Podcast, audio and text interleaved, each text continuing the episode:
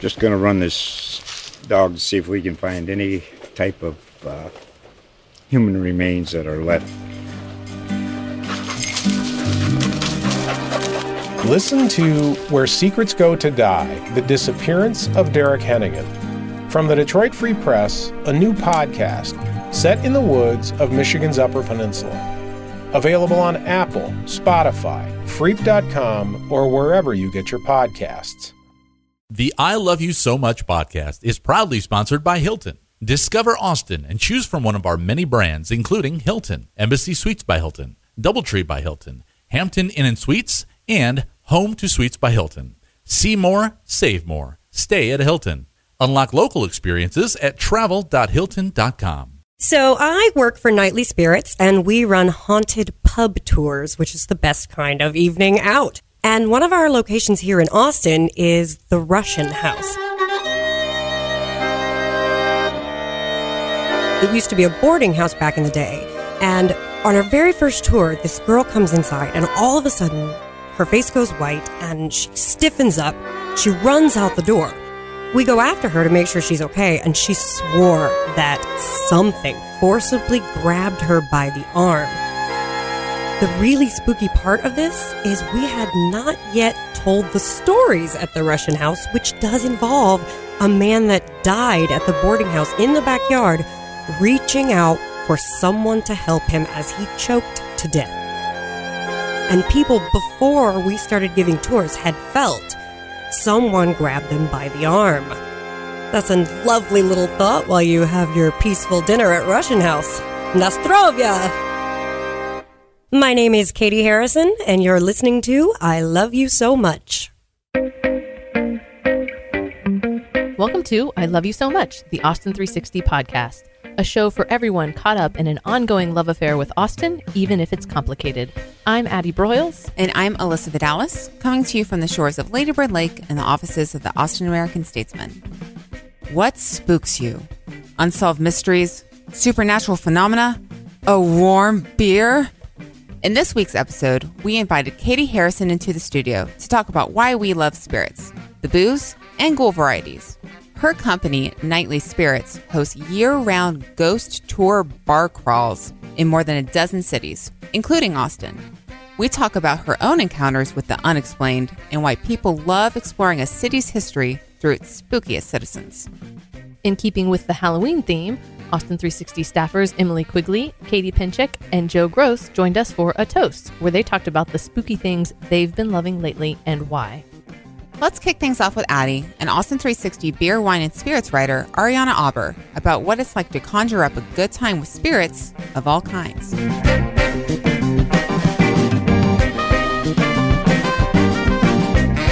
Katie Harrison, welcome to I Love You So Much. Oh, thank you. I am happy to be here. It is the season for spirits, and we don't just mean ghosts. Oh, exactly. Tell us a little bit about Nightly Spirits and the idea behind it. Uh, Nightly Spirits is one of the largest ghost pub crawls in the nation. We actually have cities, we have 10 cities across the United States, and we serve thousands of people every Friday and Saturday night. The cool thing about it is it is a history tour, it is a ghost tour, and it is a pub crawl, all mixed up into one. So, why did you want to combine those things? Uh, because it's like the three coolest things ever, and you combine it, and you have a great night. Do you come at this from a spirits? I guess I need to be more specific. Do you come at this from a supernatural perspective or from like the bar industry? I personally come at it from the the spirit, the supernatural, because that's the part that interests me. I've worked in the bar industry for many years, but it's not as fun. So it's definitely the spirits and the hauntings. So, what is it about supernaturalism that draws you? And I guess just people in general. I mean, at this time of year, you just can't. That's what we're all talking about. Sure. I think definitely the thought that there is something more than us out there. It can kind of go hand in hand with religion or aliens or any kind of belief that you have that we are not here by ourselves. And I guess it just gets spookier. Legend carries and people think about all of that. It gets spookier at this time of the year, but I think they're out there all the time. And there's no way that there's not something else. Mm-hmm. What about you, Ari? We have Ariana Auber also in the studio. She's our our booze, wine, and spirits writer, but not in the supernatural way. Are you a believer in supernatural stuff? Um, you know, I love watching those uh scary movies with the sort of supernatural element because I think those are like the scariest ones. but I some I tell myself that they don't really exist because I think that would freak me out too much. It is interesting though because my Catholic grandmother, you know, she's very religious, but I think but she's told me before that she believes in ghosts. She's she said that you know she stayed at the San Antonio like the Menger Hotel or something and swears that there was this you know the ghost of some somebody that stood over her and she woke up and there he was. So you write about a lot of bars. Yes. Why do you think that we have there are so many ghost stories that come from bars? Um, maybe because people get a little bit they, they start telling stories. Yeah. yeah. Well, you think about liquor as a way. It, it is something that has always been part of the storytelling process, and when you're you've got a captive audience and you've got to pass time. I mean, that's the the other great thing about bar culture is that it's really an excuse to get together with your friends and to tell stories. And when you run out of the "What are you doing today?" stories, you got to find some other stories to tell. Exactly. And that's how we like to look at ourselves is like a bunch of friends going out on a Friday or Saturday night and one of them just happens to be dressed up and knows a lot about ghosts and history. So where do you find these people? A lot of our guides are actors. Local area acting kind of goes hand in hand with storytelling because you love a crowd. For me, when I saw the posting for the job two years ago, I said, wow, ghost stories and beer and being the center of attention. And it was like the job was made for me. And, you know, the rest is history. I love it. Um, okay, so how much? I'm really interested in the historical piece of this because I think that when we tell ghost stories, it's also a way for us to tell historical stories, just with a hook that keeps people in modern day maybe interested in a way that they wouldn't be if there wasn't the supernatural element to it. So, where did you go for these ghost stories? I mean, are these part of the the lore, the the legends of each of the cities that you're in? Did you you consult with somebody? Do you, is there a textbook on ghosts that I don't know about? Uh, there's, I mean, there's lots of books written, um, but a lot of our stories we we start with the history. Um, Austin is like super rich with history because it was, you know, basically from the beginning of Texas. Here we have Austin, um, and then the back and forth with Houston is is a lot of fun. Opening those two cities and, uh, throw some San Antonio ghosts in there, but the history is so rich that we kind of look up. Well, what was here way back when? and what happened way back when. I mean, obviously, people died a lot easier, a lot younger, disasters happened, things like that. So there are a lot more deaths, and you can kind of gather from the people who work in the bars say, hey, have you ever had anything weird happen? And sometimes they're like, no, that's dumb. And then sometimes they're like, oh my gosh, I will not close the bar by myself. And so a lot of that, that's where I say, okay, that place. Now, some of the stories are you've you've heard. Everybody knows the Driscoll Hotel is haunted. Um, but some of the stories are not quite as known. Where maybe I have heard about a historic place, and I will go to often their their their Google page or their um, Yelp or TripAdvisor, and then you just do a search for haunted. And then you get to find firsthand stories. So it's not like From patrons, not just the people exactly. It's not there. like a story Yeah. that's passed through the grapevine for legends over and over again. It's actually a story that someone was like, "Oh my gosh, I was here yesterday, and someone was poking me in the face, but there was no one there." Ooh. wow. Well, and you're also just making me. I mean, it's like we tell these stories at night. That's when bars really thrive. One of the last businesses to be open in a city? Is a bar, and that's that's this was true in the 1800s, and that's true today. Oh yeah, absolutely. And a lot of these bars are, you know, a lot of historical places. It's the perfect setup for a restaurant or a bar, you know, because it's a cool draw to the place. It's like, hey, come have a great dinner, but also learn about the people that died here in 1892. That's when you get me excited. I'm like 1892. That's like prime time. Oh yeah. I love that kind of stuff. I think I am. It's still it's daylight outside, so I think I'm prepared to hear a ghost story. If you have one to tell me, if it were 10 o'clock at night, I would be too scared. just because it's daytime does not mean that there's not a ghost standing right behind you right now. Are you telling me something I need to know? Ooh, actually, I I myself I believe in ghosts like hardcore, Yep. and I desperately want to see one. I have never seen one. I've I've felt strange things. I've walked through cold spots, and I've gotten chills that you know, I can't explain. But the f- first experience I had, I've been doing this for two years. I've been to several cities opening other tours, and the first experience I had was actually right here in Austin. It was in one of our bars, and um, it was opening weekend, and our guides were telling their stories. They were doing a great job, and I was kind of just standing back, letting them do their thing, and being proud of my Austin babies. When all of a sudden, I felt a hand, like gently caress my face, kind of down my neck. So I immediately turn around with my fist ready to just punch some drunk guy, and there was no one there. And I promise you, something touched me. One of the girls that was on the tour, she saw me acting strange, and so she started taking pictures. And when she looked at the photographs, there was a shadow that was standing behind me, but it was moving closer to me with each picture that she took. So I geeked out completely. I texted everybody I know. I was like, oh my gosh, I got touched by a ghost. It was a pervert ghost, but I don't care. It was my first ghost experience right here in Austin. Wow. Gave me goosebumps, that's for sure. um, do you have any historical stories from Austin? I mean, I've heard, you know, there was the legend of the um, the maid downtown who supposedly killed a bunch of people. I don't know. Basically, there are a couple of haunted. I haven't ever gone on a ghost tour downtown. I'd like to. Um, and I heard some of them about the Driscoll. But are there any historical stories about Austin that you know? Oh, absolutely. One of my favorites and a, and a crowd favorite is the Servant Girl Annihilator. That's the one. Yeah. yeah, yeah. Yes. I mean, this guy just murdered a bunch of women within like a year's span, and no one could figure out who he was. No one could catch him. And then all of a sudden, he disappeared.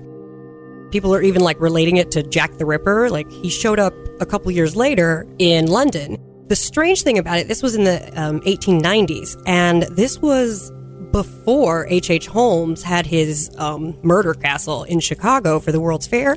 He was named America's first serial killer. I don't know about this murder castle.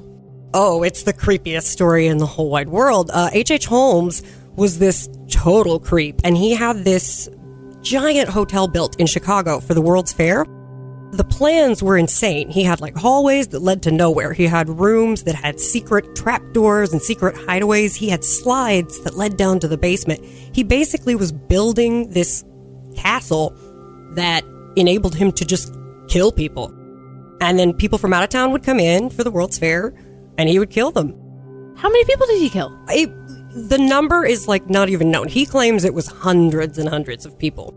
It was nuts. So they finally like caught him and he killed himself and all that fun stuff. It's just you know it's a lovely story. Wow. Uh, but it's it's super creepy. But he was listed as America's first serial killer. But that's because the Servant Girl Annihilator here in Austin was kind of swept under the rug. A lot of the information that was on him, it disappeared.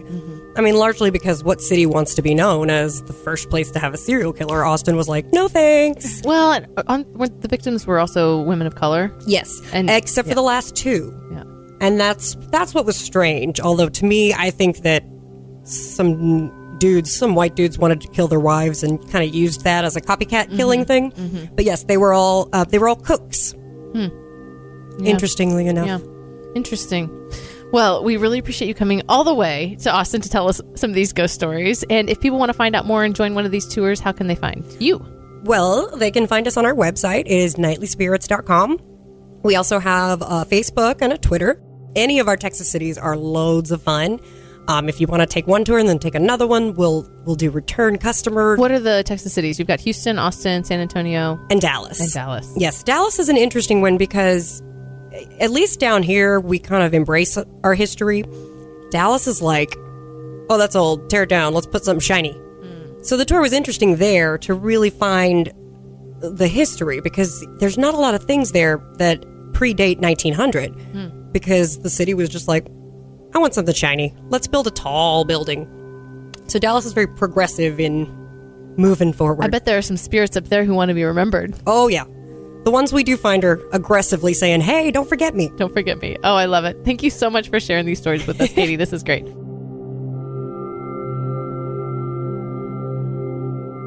And now it's time for the part of the show we call the toast. Okay. We're going to keep this spooky train chugging along here with Austin 360 staffers Joe Gross, Emily Quigley, and Katie Pinchik. So, Joe, how would you start us off? Uh, I wrote a piece recently about a woman named Kier-La Janisse, who is on the board of the Fantastic Fest board. She used to live in Austin.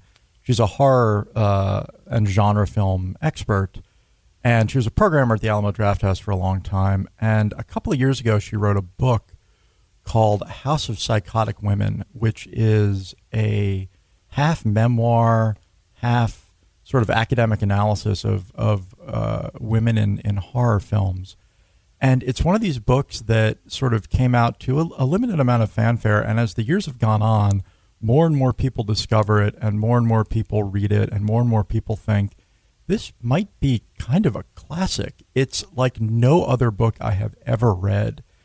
And so I decided to chat with her when she was in town after Fantastic Fest about women in horror, and um, she uh, was a wonderful. She's a wonderful interview. Uh, the book is brilliant, and she pointed out something that I had never ever thought about. This is just one little factoid in in what could have been a conversation that could have gone on for three hours and you know fifteen thousand words in the paper. Uh, she pointed out that you know about fifty percent of movies made in general, just general films, pass the Bechdel the Beck Bechdel test, which is, uh, you know, if there are two women on screen talking to each other, two named women on screen talking to each other about something other than a guy. And it's not a barometer of whether a film is feminist or not. It doesn't have anything to do with content. It just has to do, it just has to do with representation. And she pointed out that horror films pass the Bechdel test at a far higher rate than any other genre. It's like something like 80 or 90%. Hmm. And it can be something as little as we got to get the hell out of here because most horror films are about women. And uh, it was just a fascinating conversation. She is extremely smart. I cannot recommend her book enough. It is just bonkers. What I really liked in your interview with her was talking about how women um, are such fans of horror, and that for years that wasn't really maybe recognized. Totally. Um, it was much more seen as you know a guy's thing. And one of the quotes she had, which I'm just going to paraphrase here because I can't remember it exactly, but it really struck a chord with me, was the idea that you know women being squeamish is ridiculous because just think about what women go through every day, all the time with their own bodies. Yeah. So why would you think we're wimps? Yeah. It, yeah. It, uh, that that does that does jump out at you. Yeah, that was a really it. It's cool to see how like when was that book published? First came out in 2012, and, and it like was this, sort yeah, it was sort of quiet, and then it just kept building, and like she went through a couple more printings, and it's amazing.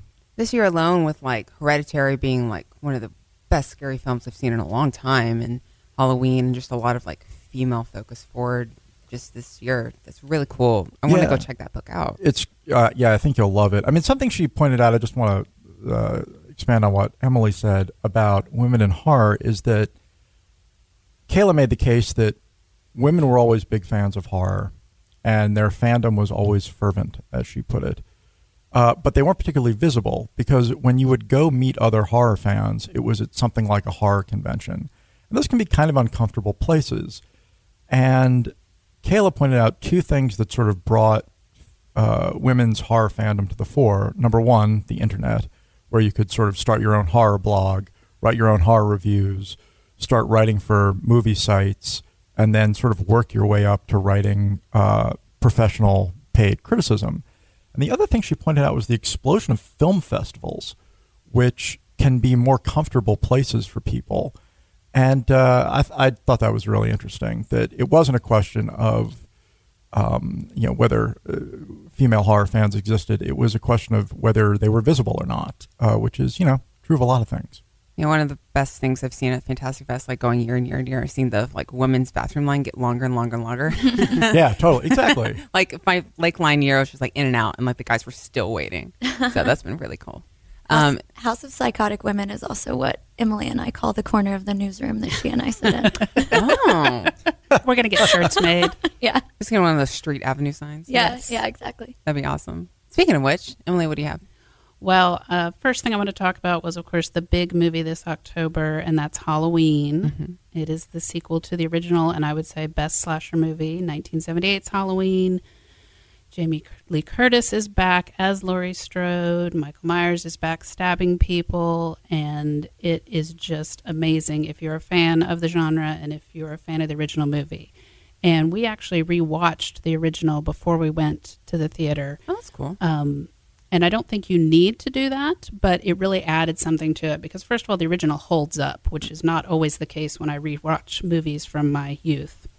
Um, we won't name any names. Um, but uh, also, there are a lot of mirroring between the two movies, similar scenes played out in different ways. And I think what I like about it is it's not just done as like, oh, here's a little Easter egg for the fans, but they really work with the plot and with um, setting the scene and the tone. And so I really liked that. And Jamie Lee Curtis is just a badass, but she's also a very fully developed character. She is struggling. She's struggled for years. She's been estranged with her family. And so that was really interesting to me to see how that personal touch was brought in there. And it really is a story um, not only of a um, mysterious psychotic killer going around, but also a family and how trauma has affected them over the years and how they come together in the end.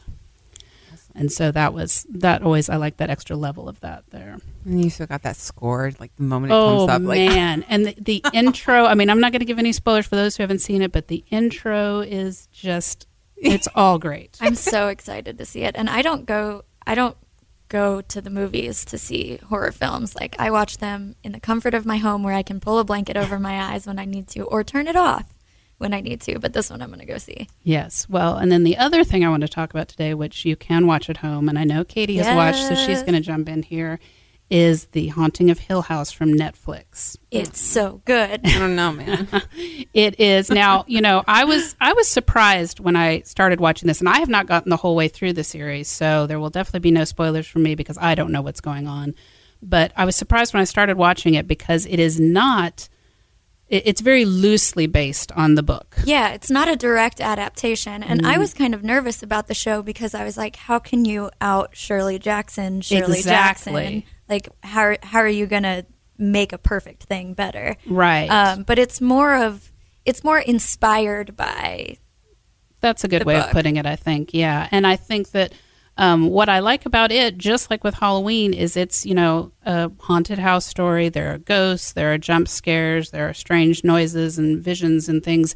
But it's also really a story about a family and trauma and how those ghosts of our past keep haunting us over the years. And it flashes back in time. There's this family when the children and the parents, and then the children as adults. And the story is told in those two different time periods. And it's just a really um, great look at the horror of our everyday lives in some ways.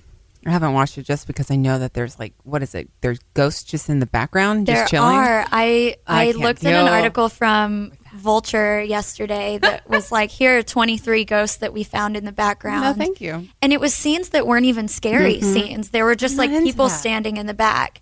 You Um, really have to pay attention or rewatch to see some Yeah, of it. and the thing that I like about the show is that I don't. I'm like hesitant about horror in general because I don't like jump scares for the sake of jump scares. I don't like gore for the sake of gore. Like it needs to be like tasteful and like creepy, not like jump out and scare you. But the jump scares were very tasteful. Like it wasn't. I didn't feel like I was freaking out the entire time.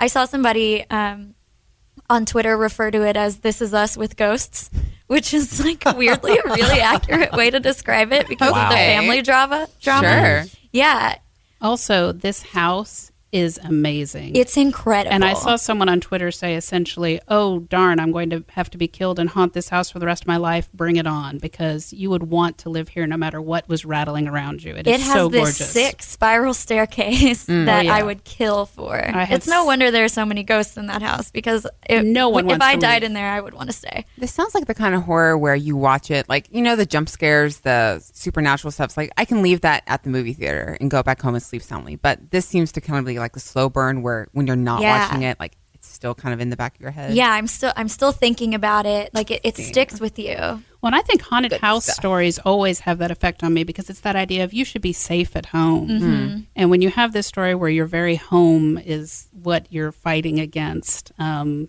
that's really scary to me. I think more than other things that you could kind of pass off as, oh, well, there's no guy in a mask running around stabbing people, or there's no one, you know, living underneath the lake or whatever.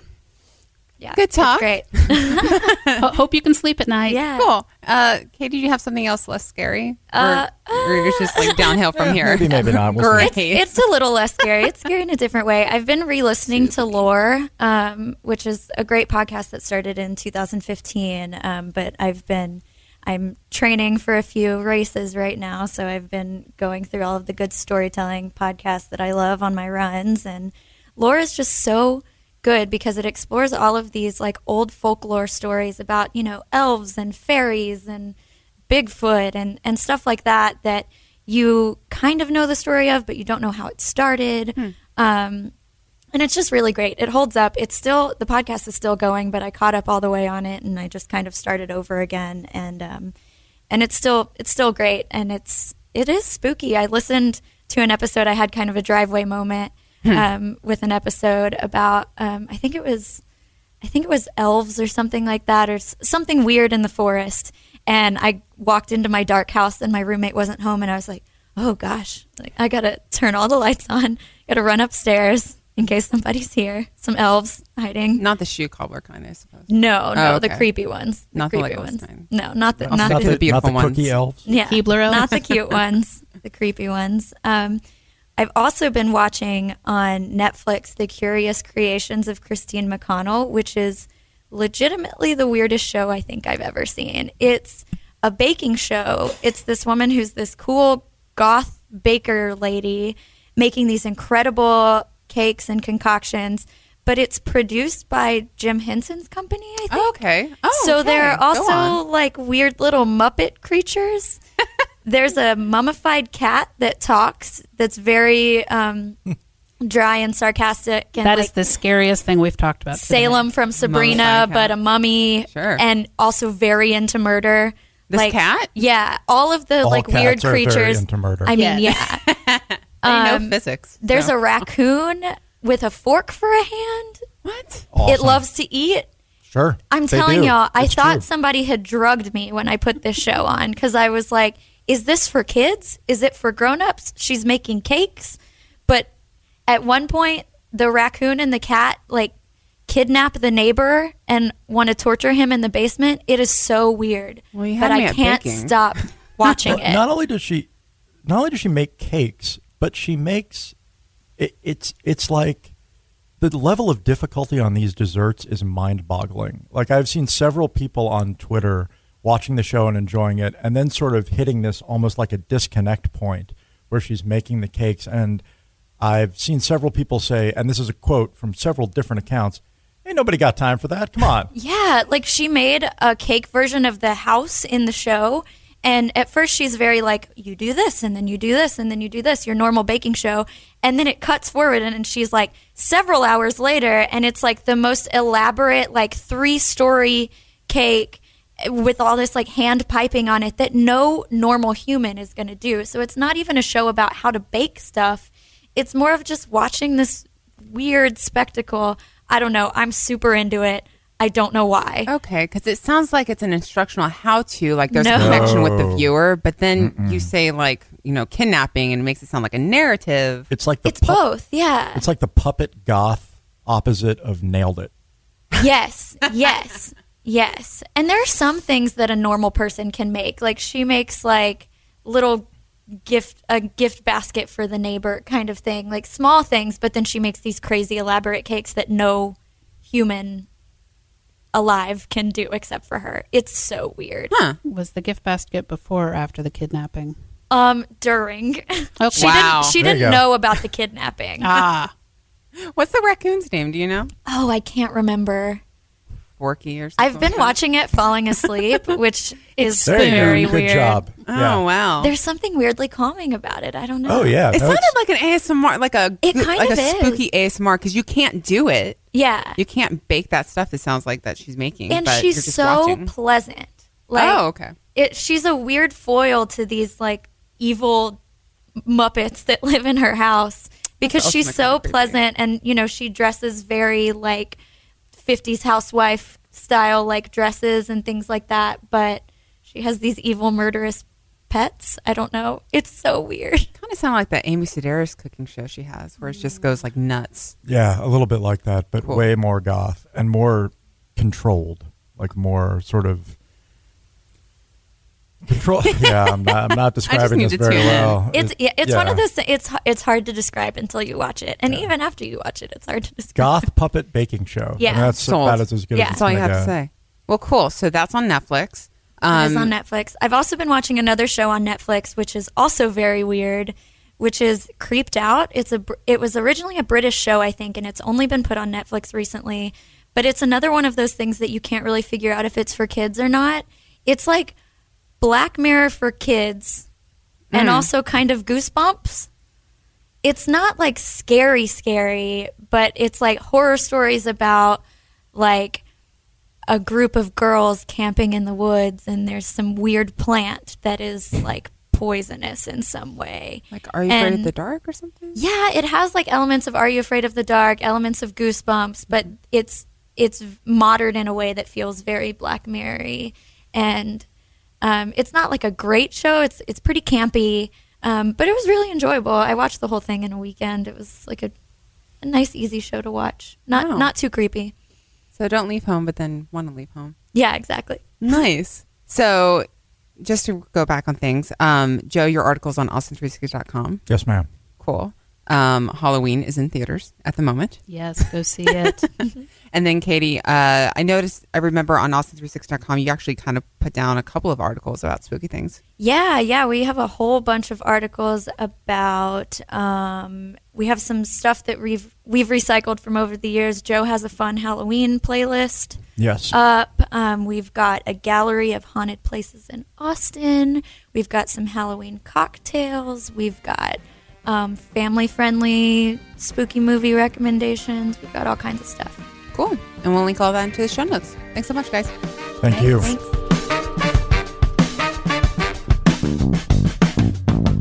And that's our show. Thanks for listening, and thanks to our sponsor, Hilton Austin. Our theme music is provided by local band Hardproof. To keep up with us online, we're Love Austin 360 on Twitter, Instagram, and Facebook. If you get a chance, please leave us a review on iTunes. It helps other people find our podcast. I Love You So Much, the Austin 360 podcast, is a production of the features staff at the Austin American Statesman, and the show is produced by Alyssa Vidales and Addie Broyles. You can find everything you'd ever want to know about this show and its contributors at austin360.com slash love austin360. And if you want to pitch us an idea for the show or give us some feedback, shoot us a note at loveaustin360 at statesman.com or leave us a voicemail at 512-912-2504. We couldn't do this show without you, dear listeners, and we can't thank you enough for lending us your ears, your comments, and your caramel apples on a stick. Until next week, we'll see you standing in line to vote at a polling place near you.